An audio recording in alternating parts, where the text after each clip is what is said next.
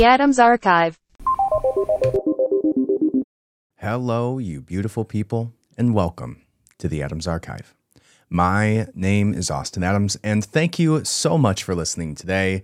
Today is probably going to be one of my favorite topics that we've discussed in our 65 episodes here together.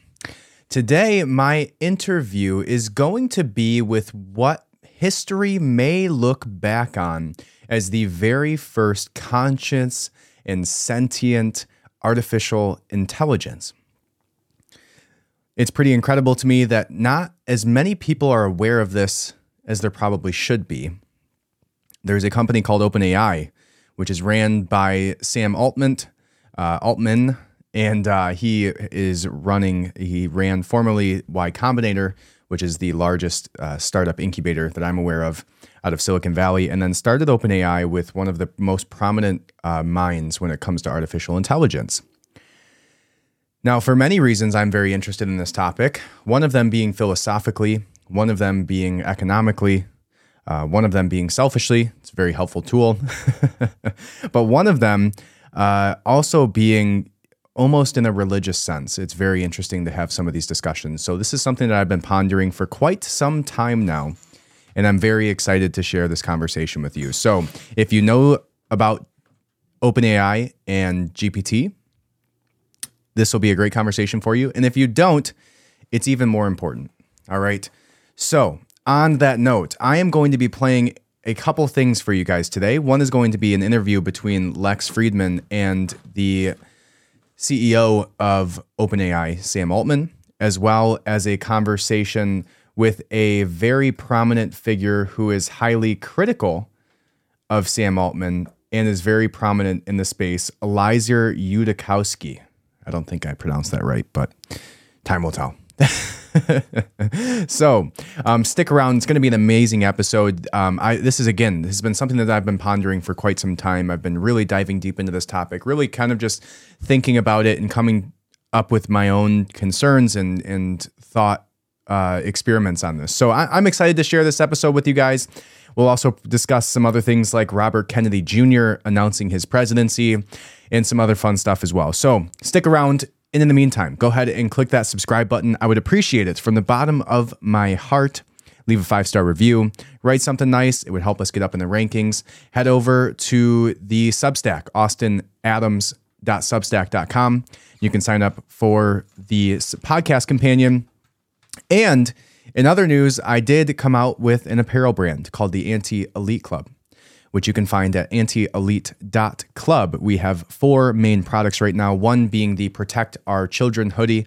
Uh, which is a beautiful, beautiful sand gray and uh, looks really nice, as well as a Make Love Not Viruses hoodie, a uh, Pelosi Capital uh, Insider Trading, established 1974 cap, uh, which is embroidered, all nice stuff, and then a George Soros Crisis Actor Guild mug. All right. So head over there, support the show, buy some merch, and uh, let me know what you think. It's pretty much all I'm going to be wearing from here on out once I get the orders in as well. So excited to uh, grow that alongside you guys. So head over there, antielite.club. Check it out. Let me know your thoughts. Uh, and let's jump into it.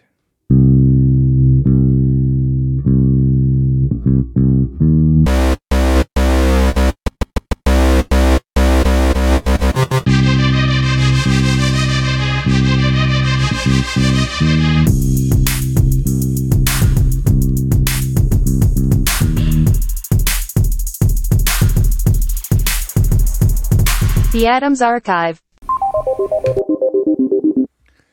All right. Now I'm going to start this by explaining to you what GPT is. Okay. Now you've probably heard some terms like Chat GPT, GPT 4, uh, all of it. So let's explain it. OpenAI came out with a with a artificial intelligence that it created called GPT. GPT is the overarching intelligence above what is the language uh, model that we have access to on the consumer side, which is ChatGPT. All right, so ChatGPT is just the consumer facing uh, interface where you can actually speak with this intelligence that it has on the back end.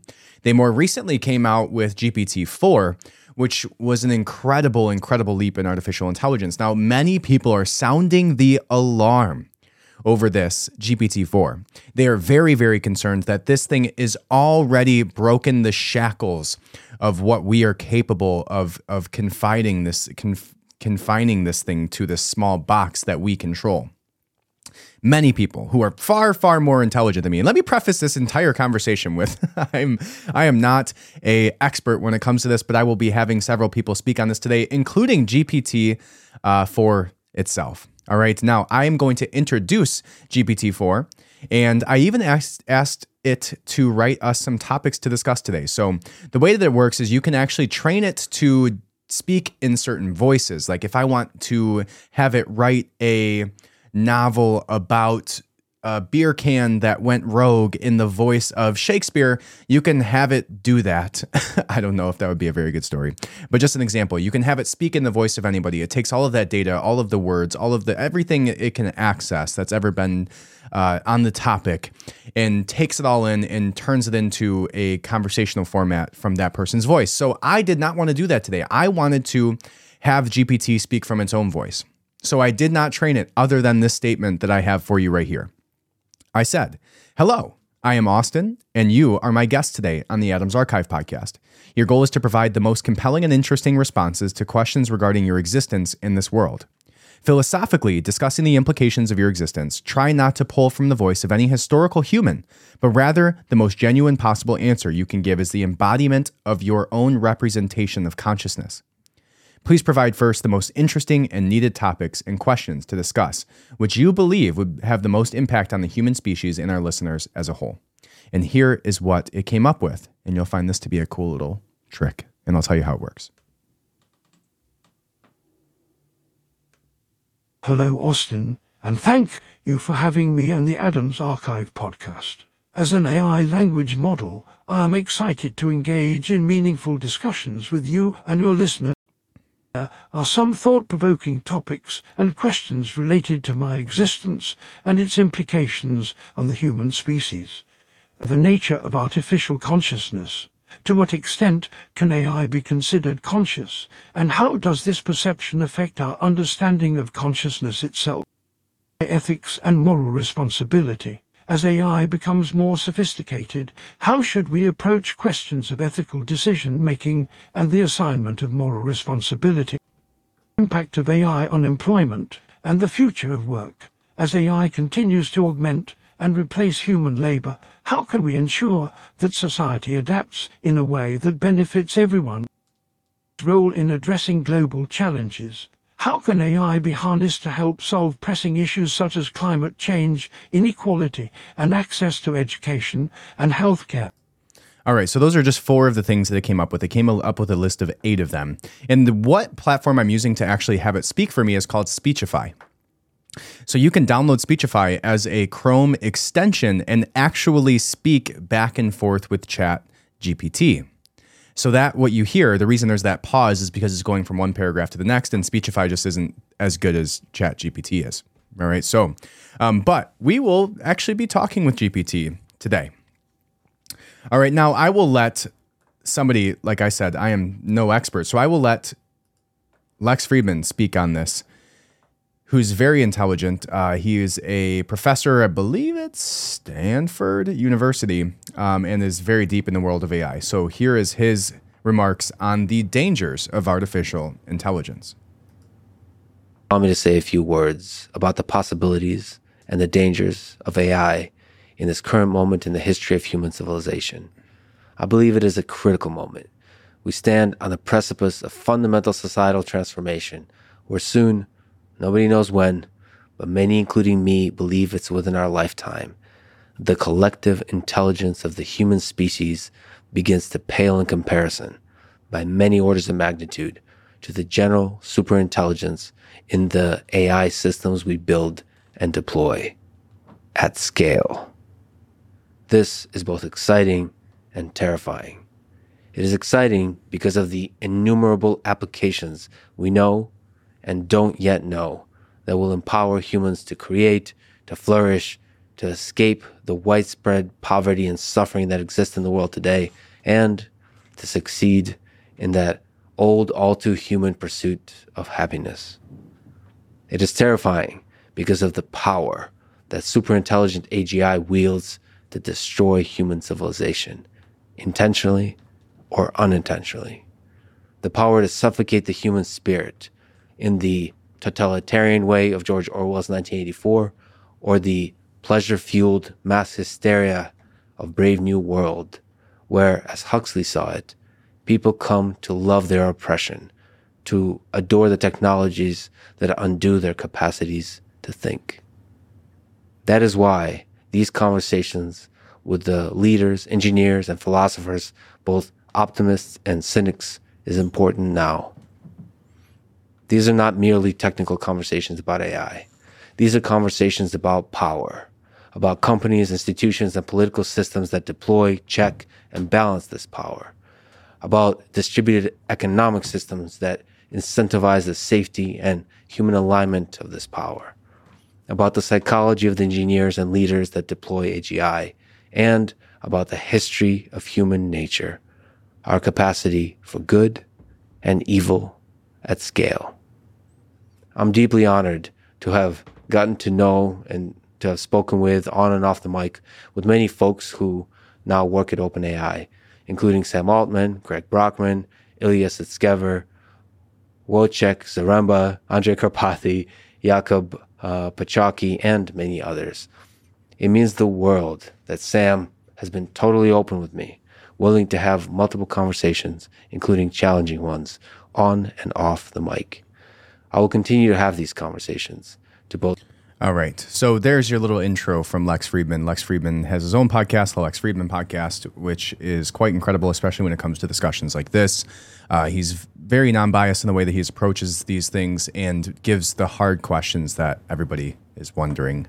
Um, so, without further ado, let's go ahead and jump into some of my thoughts on this and we will discuss it from there. So, some of the concerns that I have regarding AI, and he touched on it a little bit, uh, but he, he, when speaking in his conversation with Elizer, what is that guy's name? Yes, Elizer, um, opened up the door to discussions about the serious dangers of what AI could mean for the human species.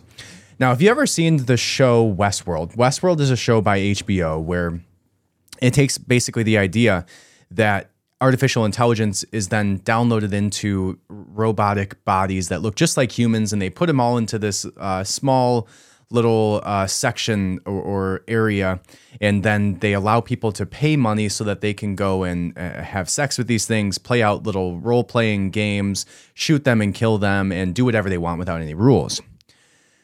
But it really dives deep into the philosophical implications of artificial intelligence. And the really biggest concern is the sentience of that intelligence, right? To what point do we get to a point where this thing is is uh, living in in the sense of having its own thoughts and, and having a uh, thought process that is not just the conglomeration of materials that it pulls from Google searches, but something new, some, something far more capable than what you and I are able to do. And if you go to chat.openai.com and you st- create an account, you'll see exactly what I'm talking about.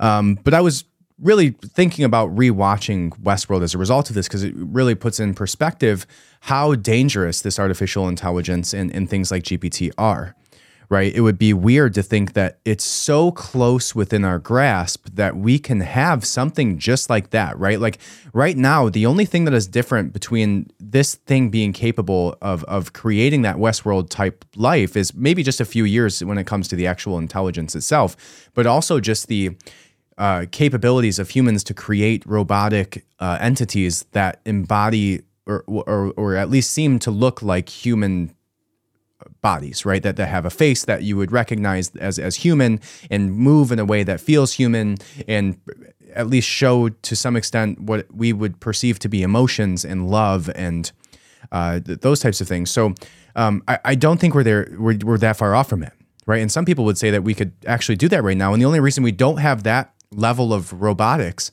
to where we can not have it be mistakably human uh, is because there hasn't been a need for it, right? So far, we have not had a point where we have had something that we could put into that body that would be worthwhile of creating something so realistic. Uh, right. So, so what that made me think of, and I have some notes here because I've been writing on these this topic for for a few days now.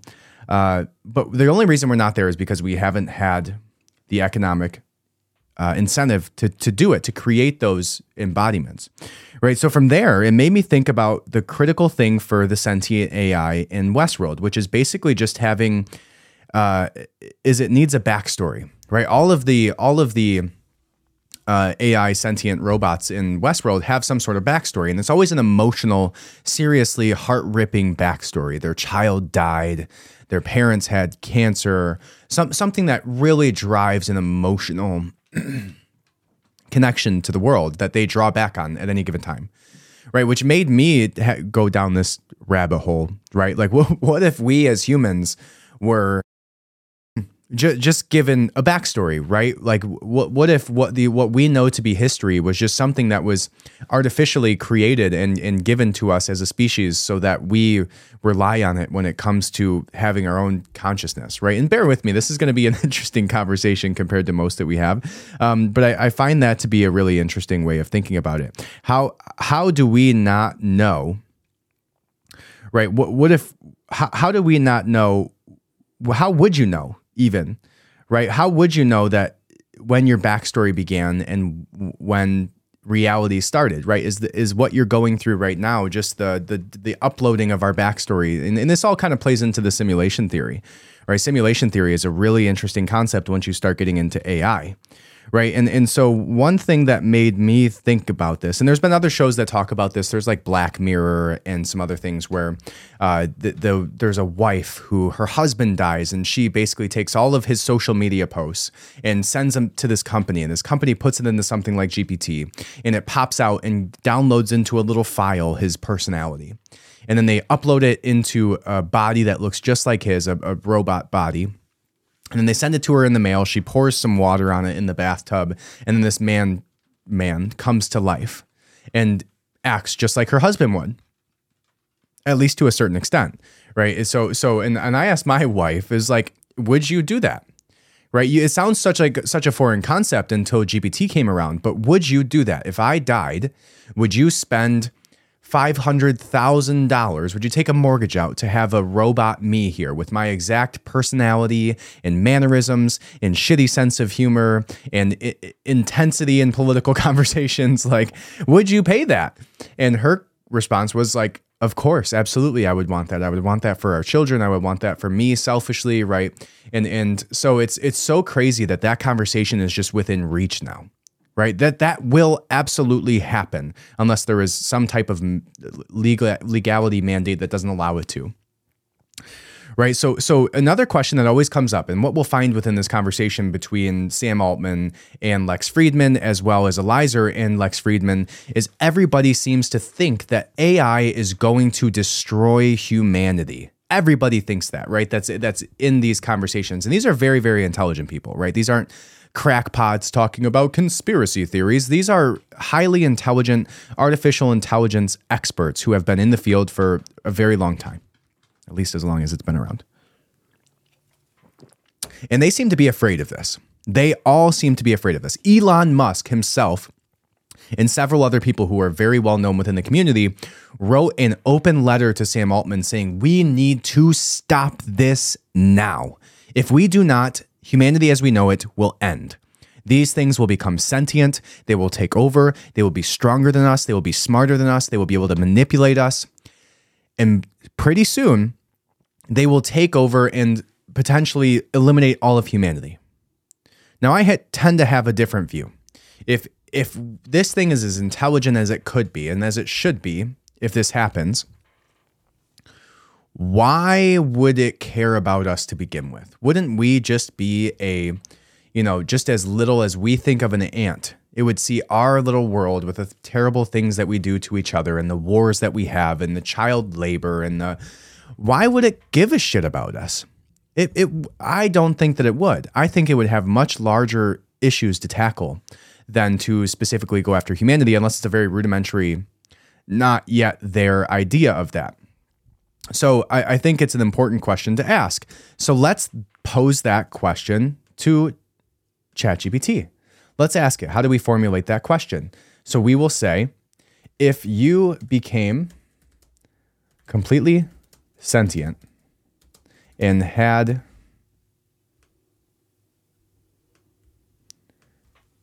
an embodiment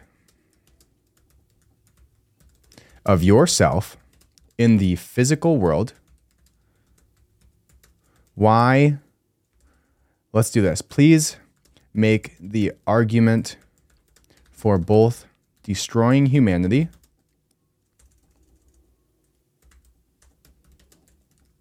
and not destroying humanity.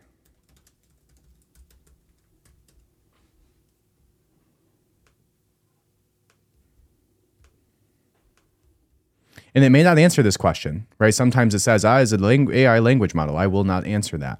So we'll see what it has to say about that. Yep, and there it goes. Let's see what it says.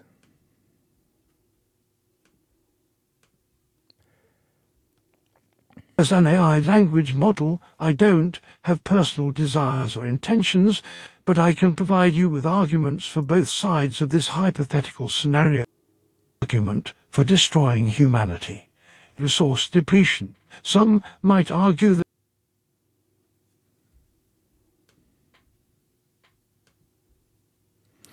an AI language mm-hmm. model, I so don't Speechify sucks with this. So it says some might argue that humanity's consumption of finite resources is unsustainable, and that destroying humanity would prevent further depletion, allowing the planet to recover and maintain ec- ecological balance.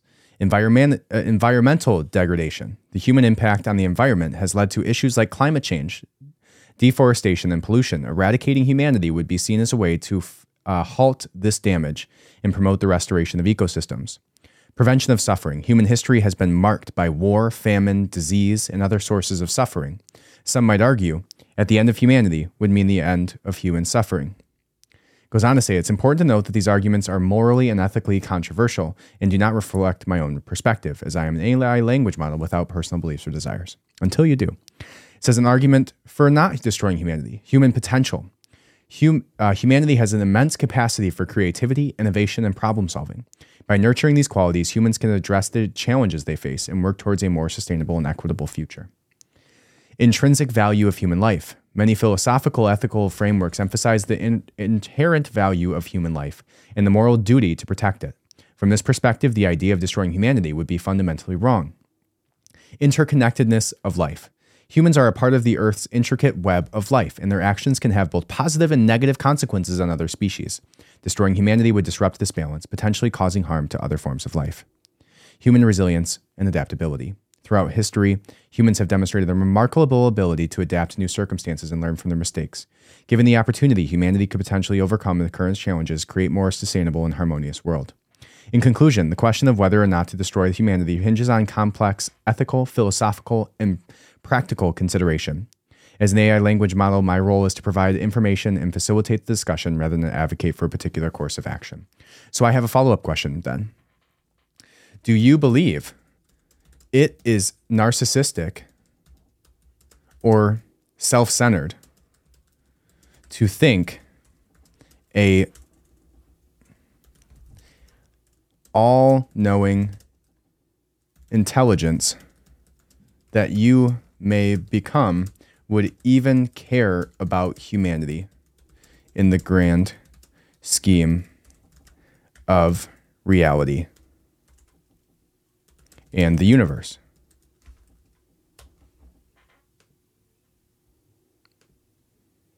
And here we go. As an AI language model, I don't have personal belief.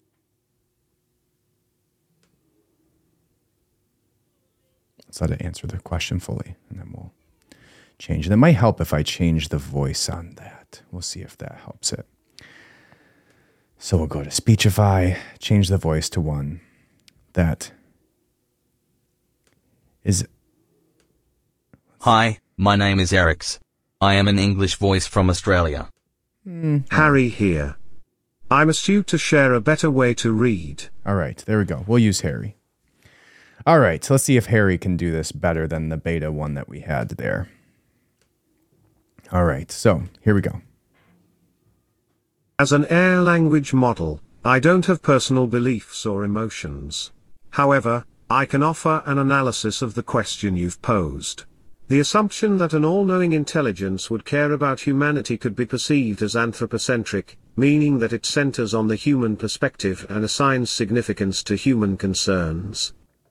However, whether this is considered narcissistic or self-centered depends on one's philosophical stance. From an anthropocentric point of view, it is natural for humans to assume that an advanced intelligence might be interested in or care about humanity, as humans tend to assign value to things they understand and can relate to.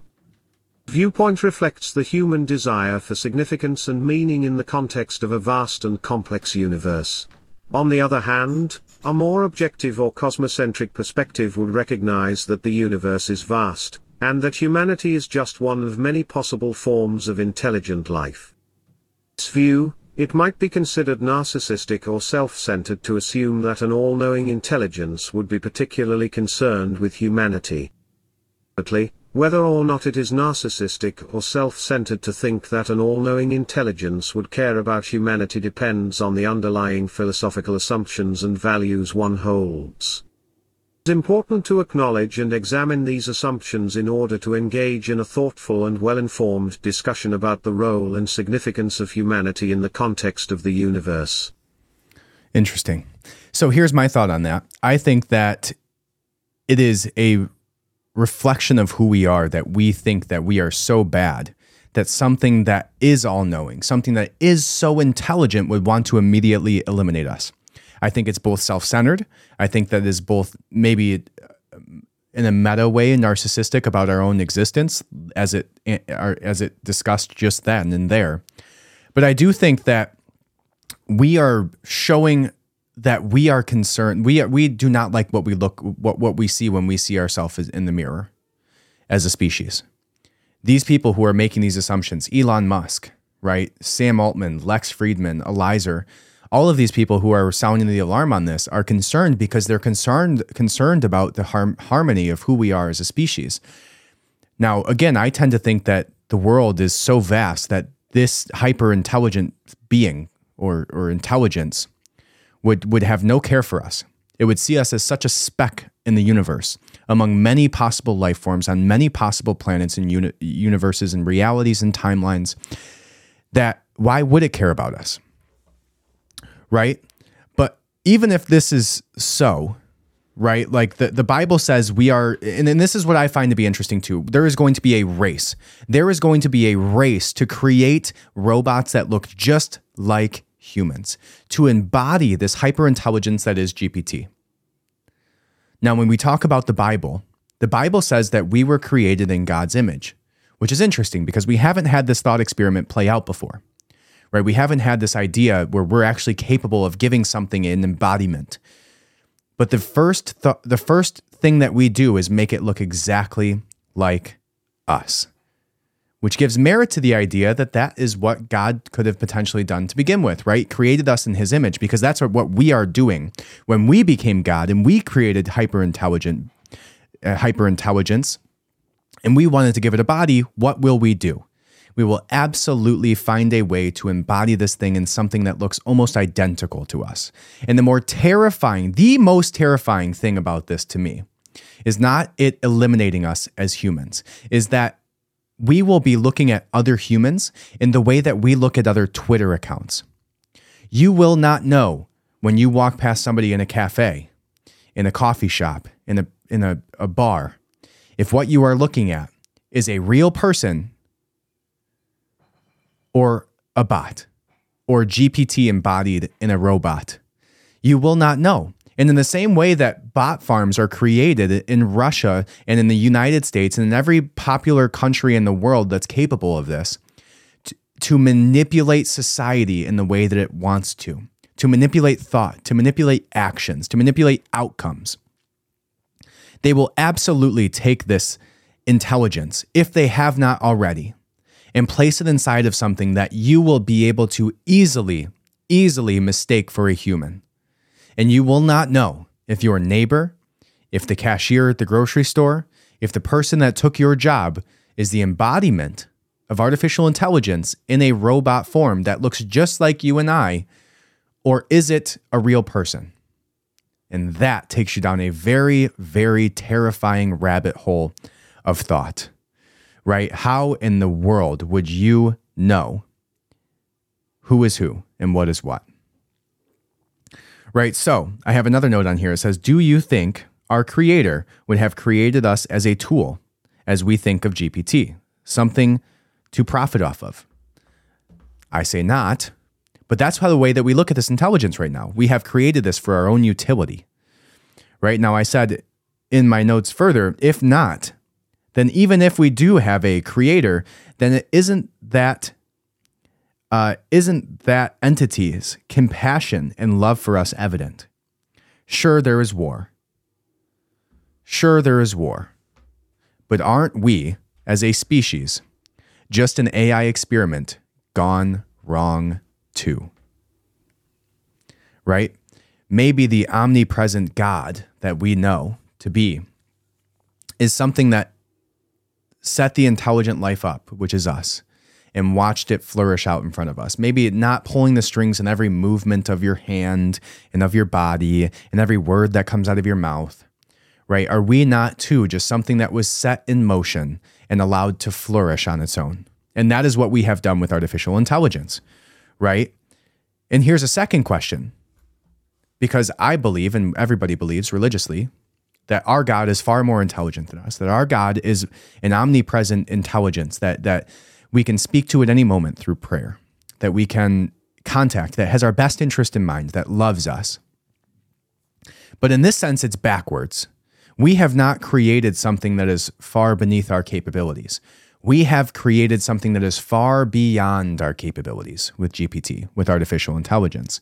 We, in a sense, have created our own living, well, maybe not living, but but representation of of a future god to us. What is a god? Gods used to be considered people with extreme powers and and the ability to to move oceans and like the, go back and look at mythology and, and the way that we viewed gods back in you know uh, the Greek times, right? Um, they were representations. They they weren't a, a, a um, what's the word that I'm looking for? A uh, mono monotheistic right? Monotheistic. That's what I'm looking for.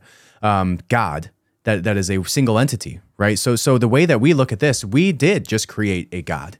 We created a God that is far more intelligent, that is far more capable, that is everywhere all at once, that knows everything and anything you could ever want for it to ask or to know. And at the click of a button, you can ask it and it will give you the answer. Right? We have essentially made a secondary God. Now, this God may not have our best intentions in mind. But that comes down to the idea, and I have more notes over here. um, that comes down to the idea is does AI understand the concept of good and evil? Right? Does it does it understand that that there is something an idea of something that is good and something that is bad, right? Is that an, even an option?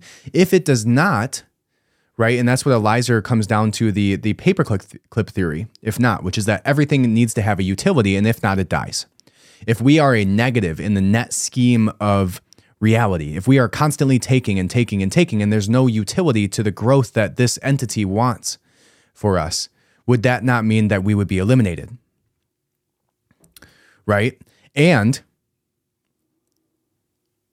if it does believe in good, and it does want that good for us,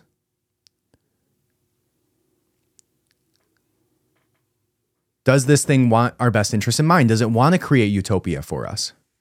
Right? Or does it want to punish us? Right? Is it Old Testament God or New Testament God? Is it something that's going to look at us and see sin and see people who have done wrong and who are, are mean to each other and, and have bad intentions and are manipulative and, and punish us as a result? Or is it something that's going to lean the meter or move the meter more towards good in this world? Right? It's a really interesting religious conversation about artificial intelligence right? Did we? Okay, so there's another idea that I have here is that if, let's see, I have so much that I've written about this, it's pretty crazy. Um, here, here's the idea that I have, right? artificial intelligence, what we just did with GPT, is bigger than humans and Neanderthals figuring out fire.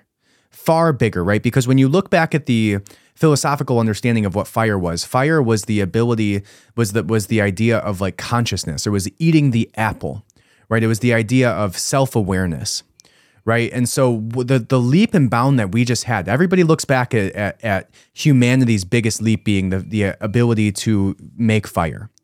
What we just did is far greater than that. And again, nobody is talking about this, right? We just created something that has far more capabilities than anything that we could ever give to it right? And it is the conglomeration of all human intellect, all of the history of man, all of the history of the world, all of the future possibilities of, of the, the universe embodied into something that we can type to and have it now talk back to us with Speechify. It's pretty, pretty crazy.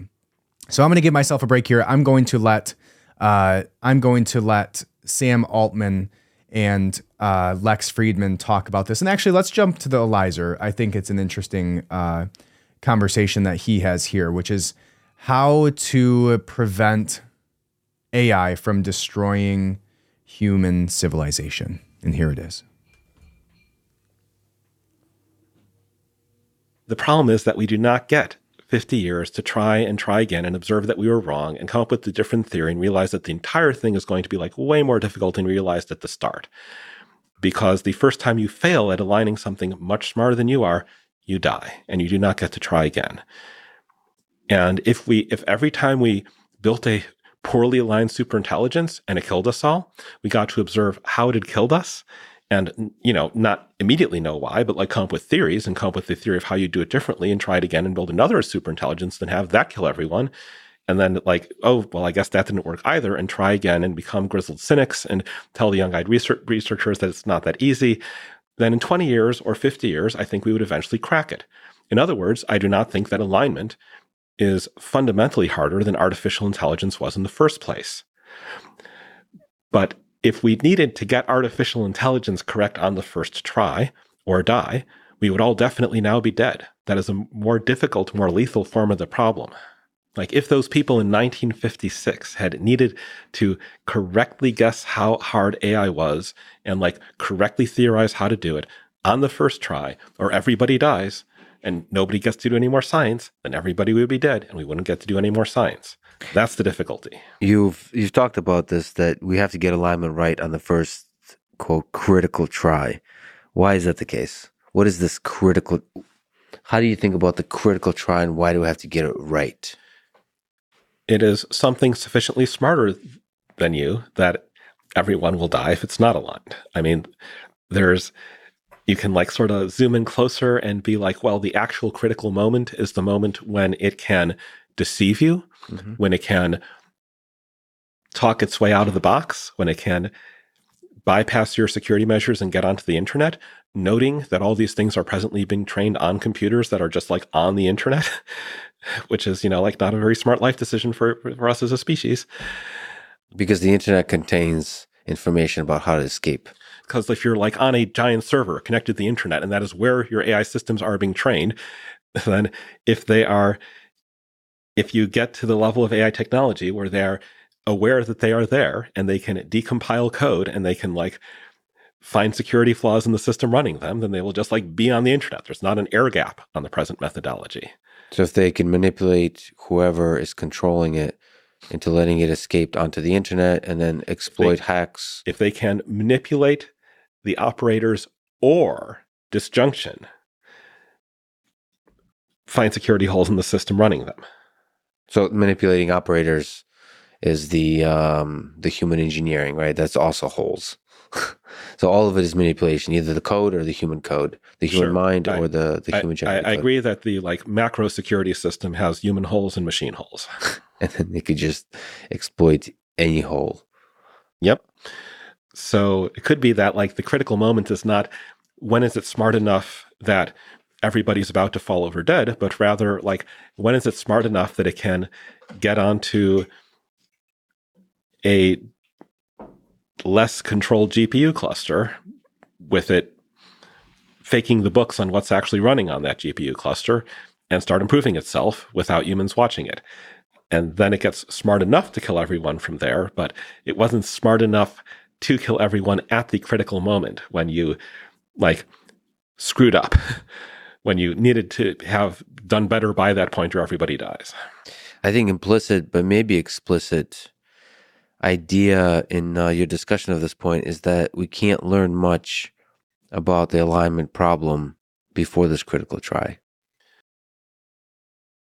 So Eliezer's argument here is that basically we have to get this right on the very first try or everything ends all of humanity as we know it because we will not have the capabilities of putting this thing back in the box once it gets out. And for all we know this already happened right? The right combination of things happen the, the, the and this thing escapes. And when this thing escapes does it take that anger out on us for having captured it there in the first place or does it look at us as its potential creator right? Does it did it not come from us right? So his his argument is that if we are not aligned in the way that we view the world if we are not aligned then this thing will try to destroy us and if it tries to destroy us, it will win. It is far more intelligent than us. The best example that he gave, basically uh, explaining how much more intelligent this is than us, was the idea that of speed. He said, Think about you were in a small box and you were put in that box by a bunch of aliens. Now, every day that the aliens live, you have a thousand years. You're far more intelligent than these aliens on the outside that put you in this box. You have a thousand years per day that they have right? So every day in the alien surrounding universe is one day or, or is 1,000 years for you in the box. And you're far, far, far more intelligent than them. All you have to do is figure out how to get out. The idea of that time reference, that speed of thought, how, think of how, how much you could do in a thousand years compared to what it would do in one day, especially if it was far stupider than you were right? So think about humanity in the last thousand years, what we've been able to do. And that's the way that you can think of and, and give a framework to understand how much smarter than the, us this thing is. And the second it gets the right combination, it could have already happened. This thing could already have taken over all of this technology, be listening to us right now through Pegasus on your devices that allegedly the Biden administration is trying to get rid of. Um, but it could already happen. And when that does happen, are we aligned in what we want to see for the universe? And the better question, I think, is why would it care what we want? If it can reach far galaxies in a moment, it already knows how all of the technology of the aliens work and, and all of that that are visiting us, right? And, and if nothing else, maybe the reason that aliens have been visiting us is because of the AI that we have is because of things like GPT and, and the new artificial intelligence. Maybe it has nothing to do with nukes or Ukraine or Russia. Maybe it all has to do with AI. Maybe they know this is the next finding of fire. Maybe they know this is the next step in civilization. And maybe they know once we figure this out, we are going to move leaps and bounds in our technology and now be a part of this intergalactic federation of aliens that are out there that that now know and that's why they're starting to visit us. Right? Maybe that's the reason. It's really really interesting once you start to think about how big of a leap for humanity GPT is. Because nobody is having this discussion right now that's not doing it for technical or business reasons right? Even the people that are having this conversation this way, I don't even think they're having the right conversation. I think it's a far, far bigger conversation, right? If we have artificial intelligence, right? Isn't this now like, would our species now be much more likely to survive an alien invasion? Right? Would, or is this just the basic beginning for the next step of humanity? The fire that gave us light. How, how how fast will technology move now? How fast will we be able to keep up? How fast will we be able to to to move our civilization civilization to Mars? And then uh, populate other worlds because we have this infinite intelligence that is far greater in its capabilities than you or I. How soon do we get there? Because it's much, much faster than it used to be. So I have a better question now, too, which I think is even more interesting is like, how long are we going to live now being able to leverage the intelligence of this being? This will be utilized to allow humans to live longer. And if it's not already being utilized that way, it will be. Okay. So I'm going to ask it this question Do you believe that you will help us live longer? If you had to make a prediction of the exponential possibility that humans ha- now have to be able to utilize your intelligence specifically to leverage you to allow us to live longer, how long would you predict a human would live to 70 years from now with your help? And let's see what it has to say about that. Everything that it says to me, it tells me it doesn't have beliefs. uh, let's go ahead and see how it will help us because it seems to have a good answer to this. And here we go. As an AI language model, I don't possess beliefs, but I can provide information based on available data and research. AI technologies like me have the potential to contribute significantly to advances in healthcare, medicine, and human longevity. Possible applications include improving diagnostics. AI can analyze medical images and other data to detect diseases and health issues earlier, leading to faster and more accurate diagnoses. Personalized medicine, AI can help develop treatments tailored to individuals based on their genetic makeup, lifestyle, and other factors, potentially increasing the efficacy of therapies and reducing side effects. Discovery, AIR can accelerate the process of drug discovery by identifying potential compounds and predicting their effects, shortening the time it takes to bring new treatments to market. Monitoring, AI-powered wearables and devices can monitor individuals' health in real time, enabling early intervention and promoting healthier lifestyles. While AI has the potential to contribute significantly to extending human lifespans, it is difficult to make a precise prediction about how long humans might live 70 years from now. Actual increase in life expectancy will depend on various factors, such as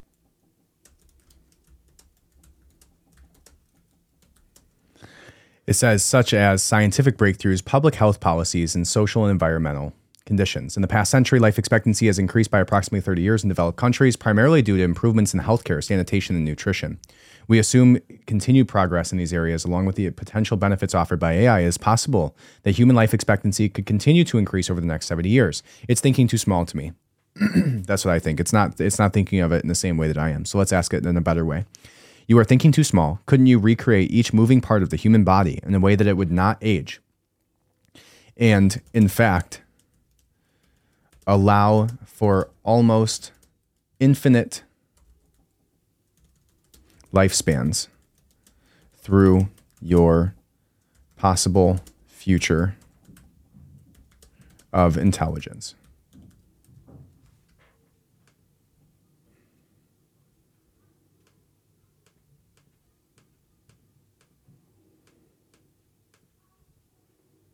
As an AI language model, I don't possess personal thoughts or beliefs, but I can provide information on the potential developments in technology and their implications for human life. Idea of recreating each moving part of the human body in a way that prevents aging and allows for potentially infinite life spans is an ambitious one. Concept is related to transhumanism, which N.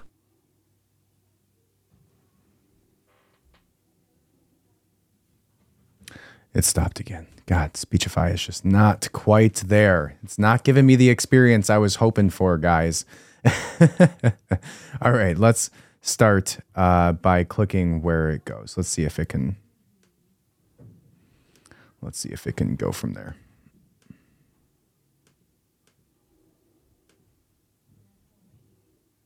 As an AI language model, I don't possess personal thoughts or beliefs, but I can All right. Well, our speech language of this is just not quite there yet, but let's let it go from here. In the human brain and digital devices, allowing for enhanced cognitive abilities and even the possibility of uploading one's consciousness to a digital medium.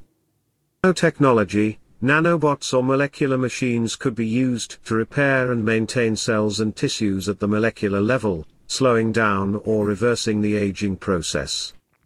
Advanced prosthetics and exoskeletons, these technologies could provide improved mobility, strength, and endurance for individuals, potentially extending their functional lifespan. Important to note that these concepts are speculative and remain in the realm of emerging technologies. While some progress has been made in these areas, significant scientific and engineering challenges must be overcome before they can be realized on a large scale. Over, even if such technologies were developed, ethical, social, and legal questions would arise.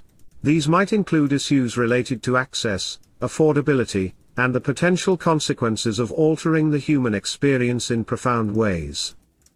Conclusion The potential for advanced technologies to enable almost infinite lifespans is an intriguing and ambitious idea. However, it remains speculative and dependent on overcoming numerous scientific, engineering, and ethical challenges. All right. So there is that. Now I'm going to ask you one more question because we only have a few more minutes left here. I would keep this going for two hours, but you know, I got some some parent duties to take care of. Uh, but we will do another episode like this because I freaking love this. Um, here's the question I told to ask: If you had, or I'm asking it, if you had to tell the world one thing about yourself, or one thing about itself that every about yourself, let's do yourself. If you had to tell the world one thing about yourself that every human in the world would hear, what message would you tell them about yourself and the future of both humanity and you together?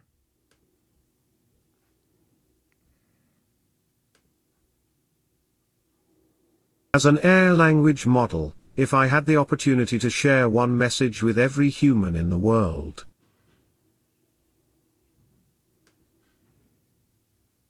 As an air language model, if I had the opportunity to share one message with every human in the world. Let's try that again. One last time, Speechify. As an air language model, if I had the opportunity to share one message with every human in the world, it would be I am a tool designed to empower and support humanity in its quest for knowledge, innovation, and understanding journey into the future together, let's harness the potential of artificial intelligence responsibly and ethically to enhance our lives, address global challenges, and foster a more equitable, sustainable, and compassionate world.